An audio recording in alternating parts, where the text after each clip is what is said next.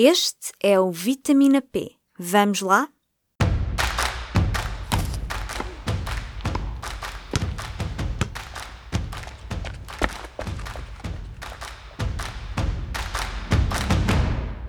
Eu sou a Carla Pequenino e este é mais um Vitamina P, o podcast do Público sobre desporto e nutrição.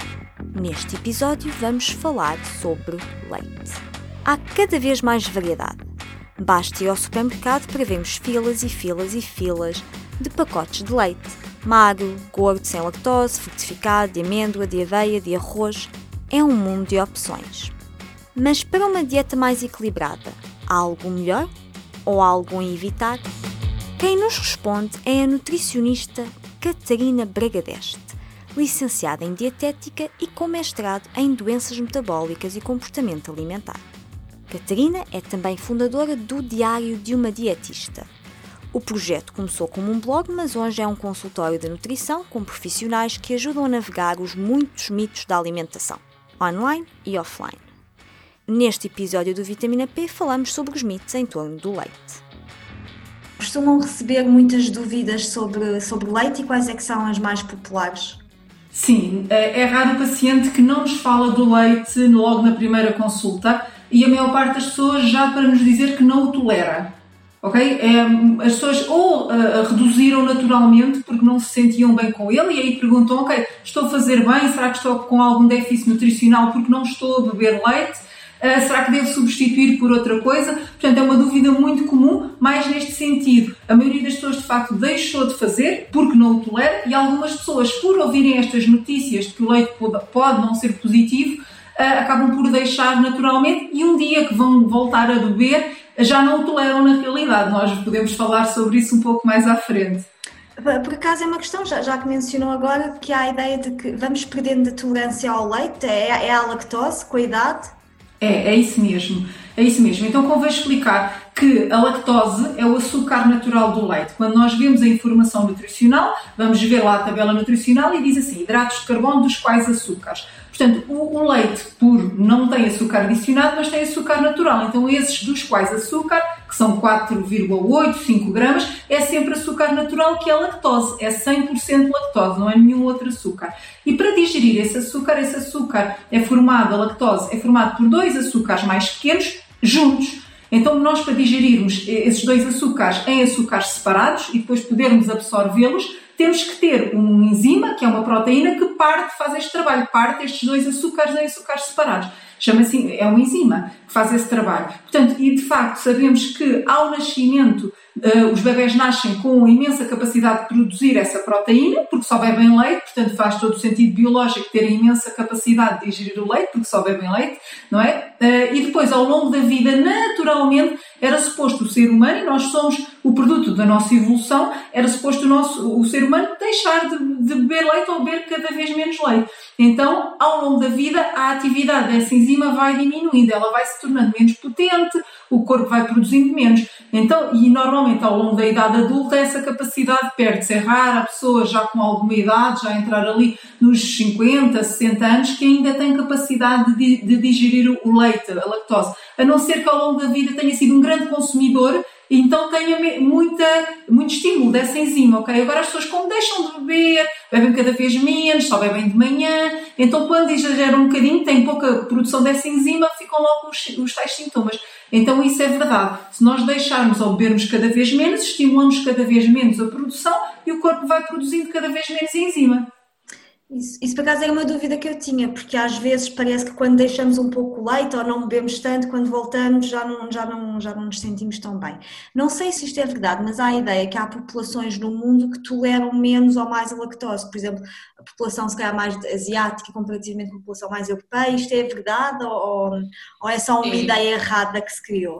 Uh, não, é verdade, portanto, uh, uh, sabemos, uh, as estatísticas dizem-nos que em termos globais, os adultos, a população adulta, existe setenta e cinco por cento da população adulta que não tolera a lactose, mas ela não está uniformemente distribuída no mundo, de facto. Existem populações que são muito dependentes, a sua genética evoluiu de uma forma muito dependente, por exemplo, as populações africanas criadoras de gado, que, que vivem por esse meio de subsistência, toleram muito melhor o leite. Porquê? Porque os genes deles se adaptaram a uma grande produção de, de, dessa enzima, e isso foi passando dos pais para os filhos e, portanto, foi passando de geração em geração, e atualmente eles têm uma boa capacidade de gestão da lactose. As populações que estão menos expostas a, a, a, essa, a esse consumo, naturalmente vão tendo geneticamente uma produção menor, os genes mandam depois o corpo produzir. Então, se os genes já estão adaptados a haver uma menor produção, existem populações como a europeia que têm uma grande taxa de, de intolerância à lactose na população adulta, principalmente. Se bem que já há crianças com intolerância à lactose, já se vê. Estava a perguntar porque ouve-se, ouve-se muito falar hoje em dia de, de crianças que são mais intolerantes, e se calhar na altura dos nossos avós não, não se ouvia tanto da ideia que há uma mudança recente, quando obviamente não é. Mas deixa-me só dizer-lhe, a nossa exposição atual das crianças a lácteos é muito maior do que os nossos avós. Portanto, os nossos avós só bebiam leite quando tinham um animal produtor de leite, não é? Portanto, não tinham cá iogurtes, queijo provavelmente tinham, dependia, mas, mas era um produto ou de produção própria, ou que só conseguiam obter de longe a longe. Nós atualmente temos leite em tudo, e as crianças não têm leite só nos lácteos diretos, no leite, no iogurte, nos queijos, têm-nos nas bolachas que comem, nos doces que comem, nos gelados que comem. Portanto, é muito mais provável que essa enzima, hoje, seja muito mais requisitada e que não haja produção de enzima suficiente para tantos lácteos, tanto, tanto consumo de lácteos assim escondido. Comem lácteos numa pizza porque tem queijo. Portanto, nós conseguimos encontrar leite em pó e lácteos praticamente em toda a comida. Isso, isso é uma ideia muito interessante. E, e o leite sem lactose, faz sentido hum, beber este leite sem lactose? Quais é que são as diferenças em termos nutricionais? Pronto, então faz sentido para as pessoas que são intolerantes, de facto. Um, e, e como estamos aqui a falar, os adultos, a grande maioria que nos estará a ouvir, terá alguma dificuldade de tolerância. Deixa-me só explicar-lhe que uh, uh, isto da tolerância não é sim ou não, não é preto ou branco. Há aqui toda uma zona cinzenta que é a capacidade que ainda resta de digestão da lactose. Portanto, por isso é que há pessoas que nos dizem assim, olha, eu se comer um iogurte por dia, um iogurte normal, não me faz nada, eu tolero lindamente. Mas se depois à tarde for comer outro, já não tolero, fico imediatamente inchada, não consigo com azia, não digiro nada bem. Portanto, significa que ao longo daquele dia o, o corpo esgotou a sua capacidade de digestão, a, a, a enzima já está esgotada. Então, quando vai consumir aquele lácteo da tarde, já não consegue digerir a totalidade da lactose. Então, depois aí, esse açúcar maior que o corpo não consegue absorver vai criar a fermentação e o inchaço e a azia que sentem, ok?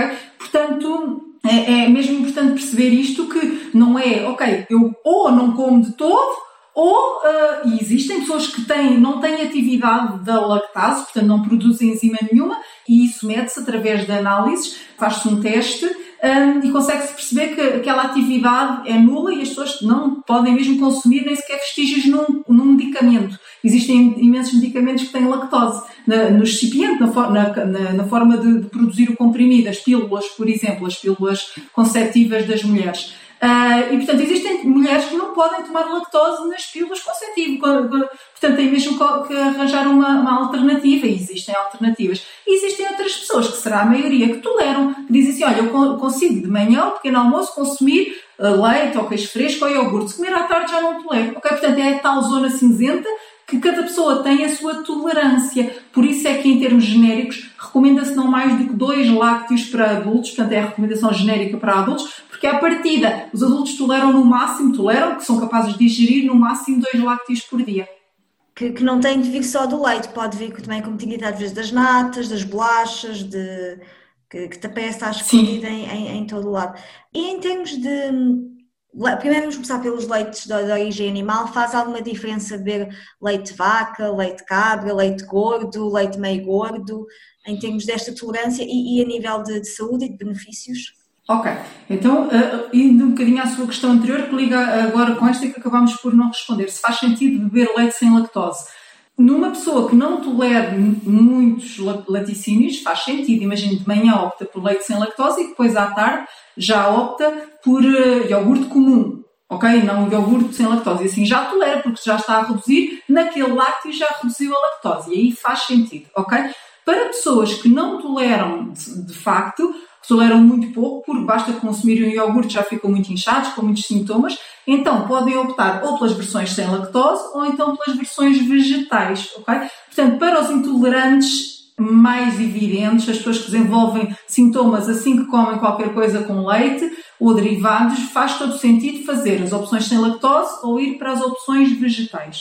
Mesmo as pessoas que não sejam intolerantes podem sempre optar pelos vegetais. Os vegetais, uh, os lácteos vegetais, que basicamente não são lácteos, são uh, o, o, tentou-se uh, obter da, da, das plantas algo que seria parecido em termos nutricionais com o leite. Uh, mas nem todos, nem todas as alternativas são parecidas com o leite. O mais parecido que se conseguiu com o leite de vaca é a bebida de soja, ok? Em termos nutricionais, o mais parecido é a bebida de soja, é o que se aparenta mais em termos nutricionais com o leite magro de vaca. De vaca.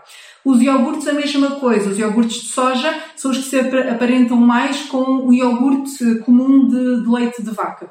Isto os não açucarados, porque depois é a mesma coisa que pôr açúcar no leite, também podemos pôr açúcar, podemos pôr, ou neste caso já vem adicionado no próprio do iogurte. Portanto, contando com versões não açucaradas, sem açúcar adicionado, os derivados de soja, os lácteos de soja, são os mais parecidos com os lácteos vegetais.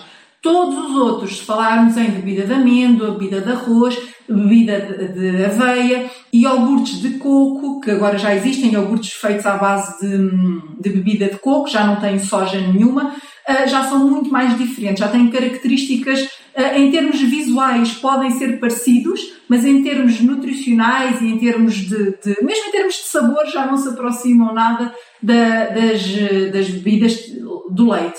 Portanto, o leite de soja é o mais parecido em termos nutricionais com o leite de, de vaca. Uh, porquê que é isso e porquê que deve ser ou pode ser uma boa hum, adição à dieta? Pode ser uma alternativa, então, ou para as pessoas que não toleram de toda a lactose e que há pessoas que não toleram lactose e quando fazem leite sem lactose também não o toleram, também têm alguns sintomas, ok? Isto significa que mesmo esses açúcares simples, o resultado da lactose, também são mal absorvidos ou que a pessoa tem alguma alteração a nível da, da, da, da não é da tolerância, é da capacidade de digerir também a proteína do leite. Já não é só a lactose, é também a proteína do leite. Então, para essas pessoas, as bebidas vegetais, não, o leite sem lactose não vai trazer benefício e as bebidas vegetais são, são as que toleram na realidade, ok? Uh, para a maioria das pessoas, é uma escolha uh, como outra qualquer, como comer mais esta fruta ou menos aquela fruta, porque em termos nutricionais eles são realmente muito parecidos. As proteínas são diferentes, portanto as proteínas que existem no leite de soja são diferentes das proteínas do leite de vaca, mas em termos de quantidade são semelhantes, uh, em termos de quantidade absoluta, digamos assim. Uh, elas são diferentes, mas se a pessoa incluir essa opção numa alimentação equilibrada, pode não obter todas as proteínas que precisa no leite de soja, nem era suposto que isso acontecesse, mas depois no, no restante da alimentação que faz obtém as, as proteínas que o leite de soja não tem, ok? Portanto, é uma opção, a pessoa pode simplesmente alternar entre o leite de vaca e o leite de soja, isto se não tiver nenhuma razão de saúde para, de certeza, deixar o leite de vaca porque é alérgica à proteína do leite de vaca ou porque não tolera a lactose ou mesmo a hidrólise da lactose, como estamos aqui a falar, e aí opta naturalmente por bebidas vegetais e a de soja é mais comparável em termos nutricionais. Isto não significa que a pessoa não possa beber bebida vegetal de amêndoa, que é diferente, tem muito pouca proteína, não tem hidratos de carbono e tem um bocadinho mais de, de gordura, porque, tão, porque é feita à, à base de frutos gordos, de frutos oleaginosos, inclusive tem também gordura uh, adicionada. Portanto, a bebida de amêndoa, a bebida de coco, a bebida de noz, São, são bebidas, não, já não são, não podemos compará-las com o leite porque elas, não, em termos nutricionais, nada têm a ver com o leite. E, e uma questão, precisamos ah, na nossa dieta de, de leite, seja este leite vegetal, seja o leite de vaca, para uma dieta saudável? Um, precisamos, precisamos. Os, os lácteos ou o seu, o seu grupo alimentar, seja de origem animal ou vegetal, Uh, faz parte de todas as recomendações uh, de, de, de uma base alimentar saudável, todas as pirâmides, todas as rodas, todas as recomendações das entidades que, que fazem estas, uh, estas um, recomendações, basicamente para a população, recomenda que se ingiram lácteos, quer sejam animais ou vegetais. Porquê? porque elas são muito equilibradas em termos nutricionais e desde que a pessoa escolha as versões sem açúcar, como já dissemos, e obtém-se delas nutrientes muito importantes, como o cálcio, a vitamina D, ou existe naturalmente ou é suplementada na maior parte dos lácteos, quer de origem animal, quer de origem vegetal, e a vitamina B doze. Ok? E a vitamina B dois, B dois e B doze são duas vitaminas muito importantes, quer presentes no, nos lácteos de origem animal e suplementadas nos de origem vegetal. Portanto, elas não existem lá naturalmente, mas são lá suplementadas, ok? Portanto, é uma forma muito eficaz de nós, em poucas calorias, obtermos vitaminas e minerais e proteínas, no caso da, das bebidas tipo a soja ou do leite, uh, que são importantes para a nossa saúde. Portanto, sim. Não é obrigatório e há pessoas que simplesmente não querem beber nada, não querem por convicção, porque acham que não lhes faz bem, porque não gostam. Existem pessoas que não gostam nem dos, dos lácteos de origem animal, nem dos lácteos de origem vegetal, e aí o que nós temos que ter cuidado é ter a certeza que vamos buscar cálcio, principalmente cálcio, que é um nutriente que temos mais dificuldade em ir assimilar corretamente nos, nos restantes alimentos. Temos que ter a certeza que aquela pessoa faz uma boa ingestão de cálcio vegetal, que o junta com outros nutrientes que ajudam a absorver esse cálcio, que o tornam mais biodisponível. Uh, mas uh, eu diria, enquanto nutricionista, que uh, recomendo a todas as pessoas que vêm à minha consulta que integrem no seu plano alimentos lácteos ou de origem animal ou de origem vegetal, escolhendo a sua qualidade. Uhum. E a preferência depois adequada a, a cada pessoa. Estava-me a dizer no início desta conversa que um receio que lhes chega às consultas é que o leite faz mal, ou que ouviram um, um artigo, um documentário que o leite não faz tão bem. De onde é que vem esta ideia e porquê é que pode estar errada? Esta ideia surge de... Hoje em dia existem uh, estudos, como eu disse ao início, Uh, existem tantos a favor do leite ou que lhe, que lhe dão benefícios, que lhe atribuem benefícios, como os que lhe atribuem malefícios. E esta ideia dos malefícios vem da, da, da forma como os animais são estimulados a produzir leite e depois do próprio tratamento que o leite leva para aparecer nas prateleiras da forma como aparece. Portanto, o animal, a vaca, não é um, um eterno produtor de, de leite, não produz leite em, ter, em, ter, em termos contínuos. Portanto, ela é estimulada em termos hormonais para a, a ter uma adequada produção de leite, ok? E, e essa produção, essa, essa, essa, essa administração hormonal um, tem influência sobre o leite que a vaca produz, porque parte desses estimuladores passam também para o leite, essas hormonas, ok? Então, um, agora, o, o que se fez foi legislar. A União Europeia, tal como, e nós estamos aqui na União Europeia, acho que é o que mais nos interessa, mas uh, eu não conheço uh, especificamente a legislação de outros continentes, mas aqui a nossa a União Europeia tem legislação muito apertada sobre os teores máximos dessas substâncias que podem aparecer no produto final e todos os produtores analisam o seu produto final, o seu leite, para saber se lá existe X quantidade disto, X quantidade daquilo, porque se foi determinado que naquelas quantidades não é Uh, não traz malefícios à saúde, ok? E por outro lado, sabemos que a forma como o leite atualmente é processado para chegar à prateleira uh, sobre a, a forma do U H T esterilizado foi sujeito a uma temperatura tão elevada que matou a sua flora uh, uh, bacteriana e, portanto, o leite na sua forma natural tem micro-organismos benéficos, os chamados probióticos, que são muito bons lactobacilos, que nós depois vemos suplementados nos iogurtes,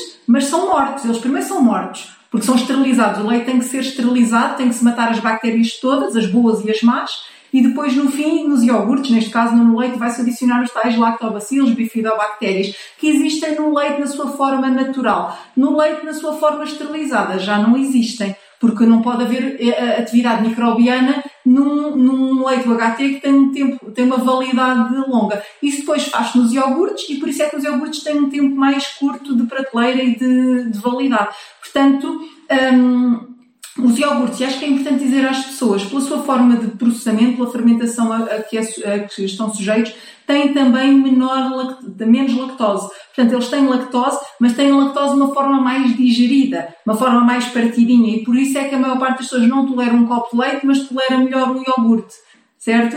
Portanto, em termos de lácteos, o iogurte, podemos afirmar que o, que o iogurte, na sua forma natural, sem adição de, de aditivos, é a melhor forma de nós consumirmos lacticínios uh, atualmente. Em termos de, às vezes há discussões se o leite de cabra é melhor que o leite de vaca, ou se às vezes dizer que é melhor para as crianças, isto, isto tem algum fundamento ou porque é que se criou esta ideia? Uh, houve-se, houve-se essa situação em relação às crianças, porque o leite que nos aparece na prateleira, mais uma vez, de cabra, é menos, é, é mais completo, é menos processado, menos industrializado, não se aguenta, não tem, normalmente, ou é leite do dia, ou tem uma validade mais curta, não é o tal leite H T esterilizado que se mantém como a leite de vaca. Portanto, para ele ter uma validade mais curta, significa que não foi sujeito a tão elevada temperatura, que mantém mais essas propriedades, e, por outro lado, é um leite mais gordo, que não é desnatado, tal como o leite de, de, de o H T de vaca, que normalmente ou é meio gordo ou é magro. É raro as pessoas, acho, acho que nunca ouço pessoas a dizerem que consomem leite de vaca gordo, apesar de existir. E o, mas o leite, quando é extraído do animal, é gordo. Quer o leite de vaca, quer o leite de cabra, e o de ovelha ainda é mais gordo. A quantidade de, de gordura que existe no leite de vaca e no leite de cabra é semelhante, são cerca de três a quatro gramas por cem mililitros. Ele é semelhante, só que o leite de vaca depois é desnatado, tira-se gordura. E ao tirar essa gordura, perde-se nutrientes, nomeadamente vitamina D, vitamina E. E esses nutrientes são importantes para o crescimento das crianças. Daí dizer-se muitas vezes que não se deve dar leite magro às crianças, deve-se dar leite meio gordo. Ou então o leite de cabra é interessante, porque tem, então, preserva mais estas propriedades naturais do leite. Não é que o leite magro seja mau, ele tem menos gordura e, como lhe foi tirada a gordura, provavelmente será esterilizado, perdeu essas propriedades boas para o crescimento da criança. Como, se calhar, como última dica para as pessoas que estão a ouvir, que informação é que se deve ter em atenção quando pegamos num leite e olhamos ao rótulo, seja animal, seja vegetal?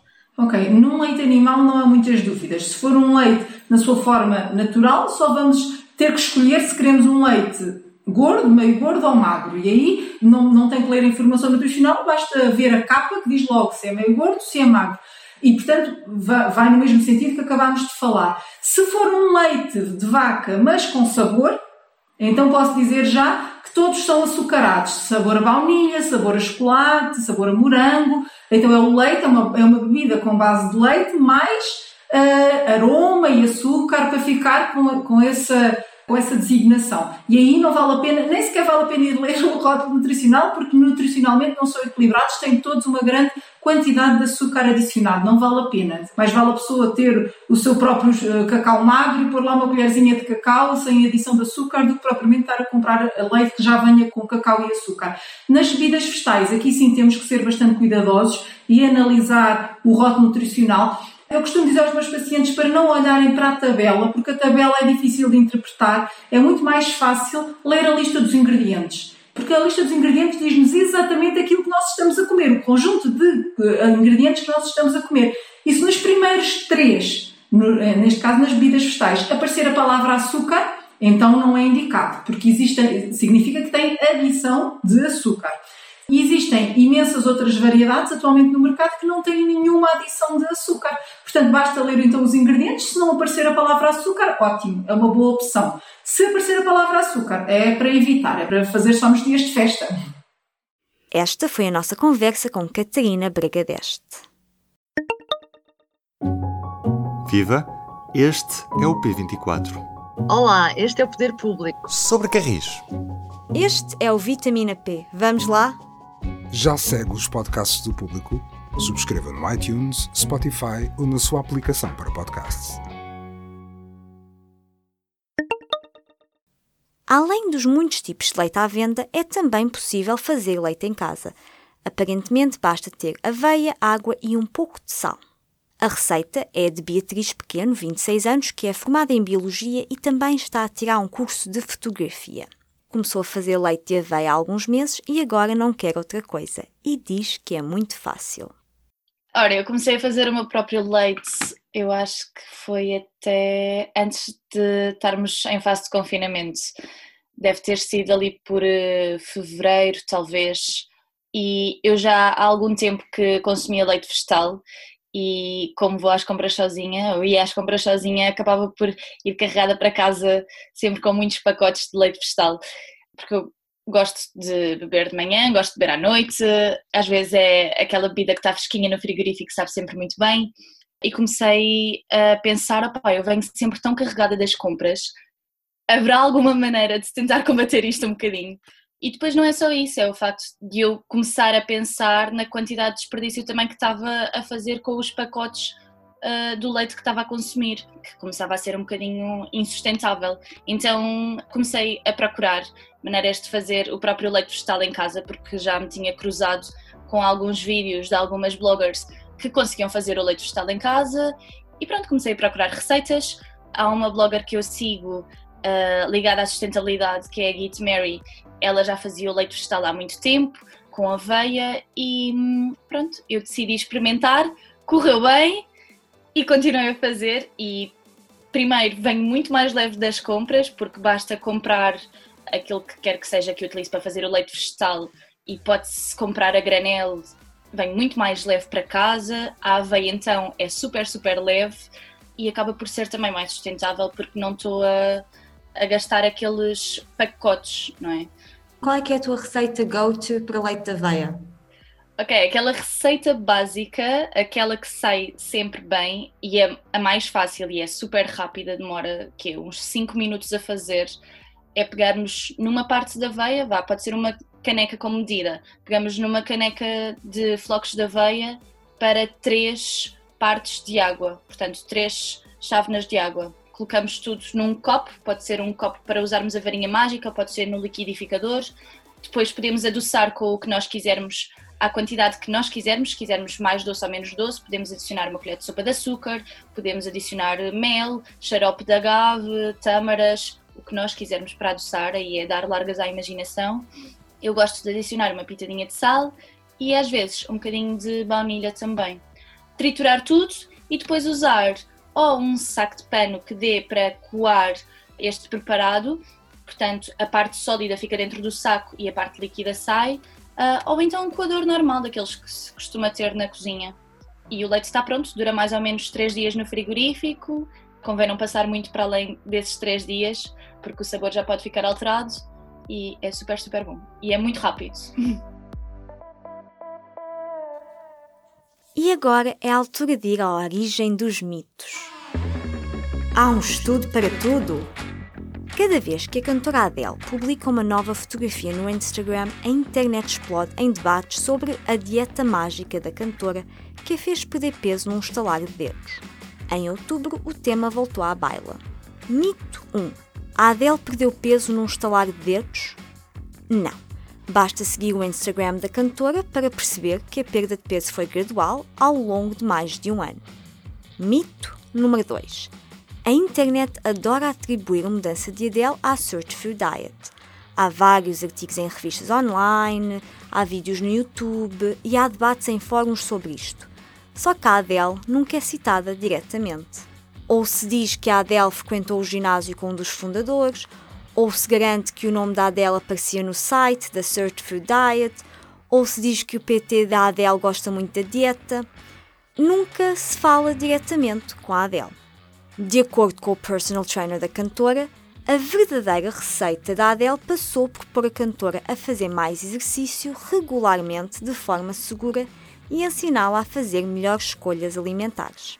Vamos então ao mito número três. Mesmo que a Sirtfood Diet não esteja associada à mudança radical da Adele, a verdade é que a dieta é mágica, certo? Bom, há duas versões da dieta, a versão boost e a versão manutenção. A primeira consiste em mudar a alimentação durante três semanas quando se quer reduzir o inchaço. É uma espécie de detox para arrancar uma alimentação mais saudável. Na primeira semana reduzem-se bastante as calorias ingeridas e trocam-se algumas refeições por batidos. Na segunda e terceira semana já não há limite calórico, mas devemos comer refeições com Sirtfoods. E o que é que são estas Sirtfoods? São alimentos que levam à produção de um grupo específico de enzimas chamadas sirtuínas, que em teoria aceleram o metabolismo e diminuem a inflamação. Estes alimentos incluem, por exemplo, couve, morangos, cebolas, chocolate preto, açafrão, nozes, café, soja, amoras e até vinho tinto. Na fase de manutenção da dieta, estes alimentos fazem parte do dia-a-dia. Ora, o que é que estes alimentos têm em comum? São naturais, são pouco processados e a maioria é baixa em calorias. Ou seja, acrescentar estes alimentos a qualquer dieta será sempre bom. Em nenhum lado se defende que só devemos comer estes alimentos. Depois da fama que a Adele deu à Sirtfood Diet, o próprio criador, o farmacêutico Aidan Goggins, veio dizer em entrevista à revista Insider que há demasiado foco na redução calórica da dieta. Para Aidan, a Sirtfood Diet é uma dieta de inclusão, porque defende que devemos incluir certos alimentos que nos fazem bem nas nossas refeições. Resumo, não há provas claras de que a Adele tenha feito e que recomende a Sirtfood Diet. Há provas sim que comer bem e treinar melhor dá resultados. Com tempo, sem magia, vamos lá. Por hoje é tudo, sugestões de temas, histórias, as vossas receitas preferidas, ideias, enviem-nos tudo para carla ponto pequenino arroba público ponto pt, Carla com K. A sério, fico à vossa espera. Este episódio do Vitamina P foi produzido, como sempre, com a ajuda da Aline Flor. Eu regresso daqui a duas semanas, até lá, fiquem bem, fiquem com saúde.